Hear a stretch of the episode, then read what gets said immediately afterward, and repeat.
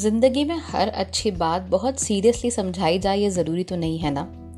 कई बार बहुत सारी अच्छी अच्छी बड़ी बड़ी बातों को बहुत ही छोटे छोटे सिंपल तरीक़ों से, कई बार फ़नी तरीक़ों से भी सिखा दिया जाता है। अगर आपने बचपन में मुल्ला नस्रुद्दीन की कहानियाँ सुनी हैं तो आपने भी उसी फ़न तरीके से कई सारे मॉरल्स को अपनी ज़िंदगी में सीखा होगा। तो चलिए भाई, आज मैंने ढूंढ कर खोज कर आपके लिए मुल्ला नस्रुद्दीन के किस्सों में से एक किस्सा निकाला है जिसका नाम है दावत। अब इस कहानी में आपको सीख भी मिलेगी, कुछ सुनने को समझने को भी मिलेगा और बिना कहे ही ये कहानी आपको बहुत कुछ कह देगी। तो चलिए सुनते हैं कहानी दावत।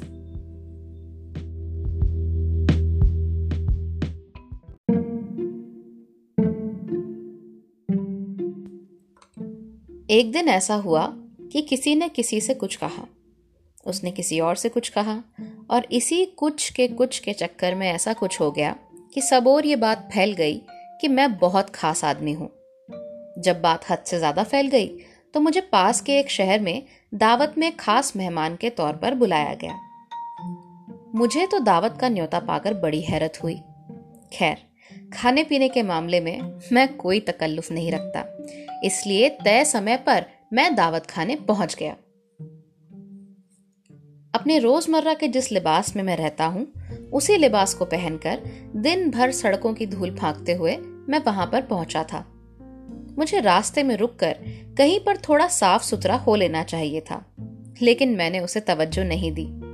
जब मैं वहाँ पहुँचा तो दरबान ने मुझे भीतर आने से मना कर दिया। लेकिन मैं तो नसरुद्दीन हूँ, मैं दावत का खास मेहमान हूँ। वो तो मैं देख ही रहा हूँ, दरबान ने हंसते हुए बोला। वो मेरी ओर झुका और धीरे से बोला, और मैं खलीफा हूँ। ये सुनकर उसके बाकी सारे दरबान दोस्त ज़ोरों से हंस पड़े। फिर वो बोले, दफ़ा हो जाओ बड़े मियाँ और यहाँ दोबारा मत आना।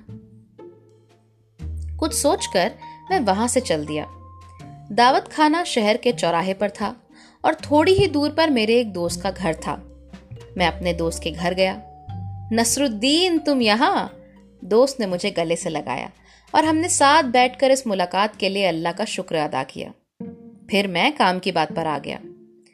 तुम्हें वो लाल कढ़ाईदार शेरवानी याद है जो तुम पिछले साल मुझे तोहफे में देना चाहते थे? मैंने दोस्त से पूछा। बेशक, वो अब भी अलमारी में टंगी हुई तुम्हारा इंतजार कर रही है। तुम्हें वो चाहिए? हाँ, मैं तुम्हारा एहसानमंद हूँ, लेकिन क्या तुम उसे कभी मुझसे वापस मांगोगे? मैंने पूछा। अरे नहीं मियाँ, जो चीज़ मैं तुम्हें तोहफे में दे रहा हूँ मैं उसे भला वापस क्यों मांगूंगा।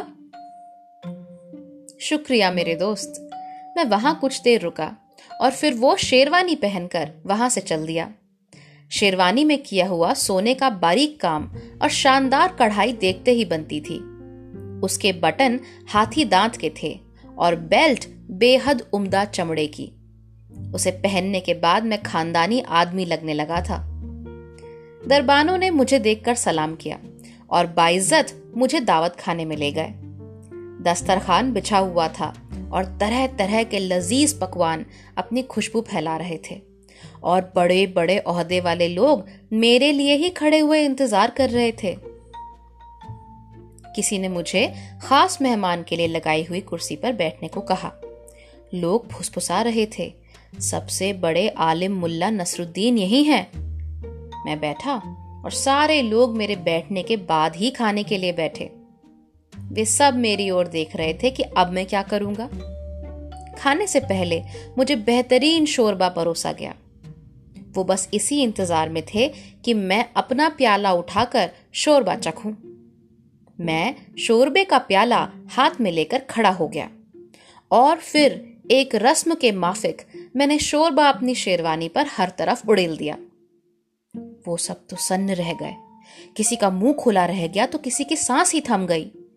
फिर वो बोले, आपने ये क्या किया हजरत, आपकी तबीयत तो ठीक है? मैंने चुपचाप उनकी बातें सुनी। उन्होंने जब बोलना बंद कर दिया तो मैंने अपनी शेरवानी से कहा, मेरी प्यारी शेरवानी, मुझे उम्मीद है कि तुम्हें ये लजीज शोरबा बहुत अच्छा लगा होगा। आज ये बात साबित हो गई है कि यहाँ दावत पर तुम्हें ही बुलाया गया था, मुझे नहीं।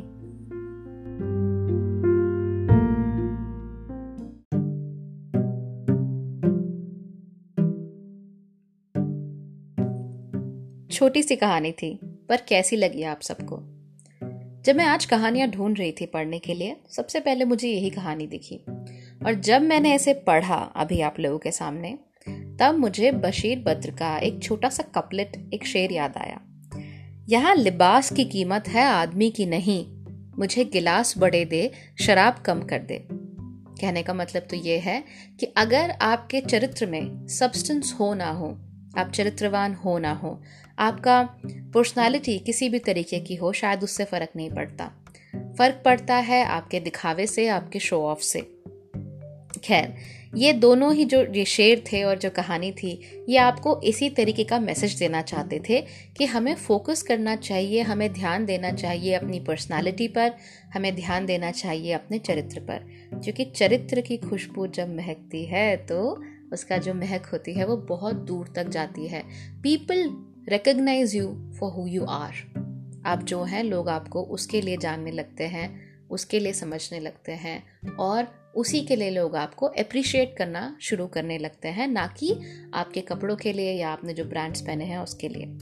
तो हंसी हंसी में ये छोटी सी बात मुल्ला नस्रुद्दीन की कहानी से हम लोग समझ गए, और हमारे लिए समझना ज़रूरी भी है, क्योंकि आजकल की जो दुनिया है वहाँ पर दिखावे पे बड़ा फोकस है, लेकिन जो हमारे पर्सनालिटी है या जो हमारे चरित्र की खुशबू है उस पर शायद फोकस नहीं है। तो हम कोशिश तो यही करते रहते हैं कि जिस इंसान को समझें उसे उसकी तरह समझें, उसके लिबास की तरह ना समझें, उसके एट्रीब्यूट्स की तरह ना समझें, उसके लेबल्स की तरह ना समझें। I am personally against labels, but फिर भी दुनिया तो दुनिया है, and we have to live here. तो चलिए, ये थी मुल्ला नस्रुद्दीन की कहानी। आई होप कि आप लोगों को भी मेरी ही तरह बहुत फ़नी लगी होगी ये कहानी, एंड आई एम श्योर कि जब हम कल आएंगे और एक नई कहानी पढ़ेंगे तो हमारे सामने एक नया आइडिया होगा, जिससे हम सोच भी सकें और सो भी सकें।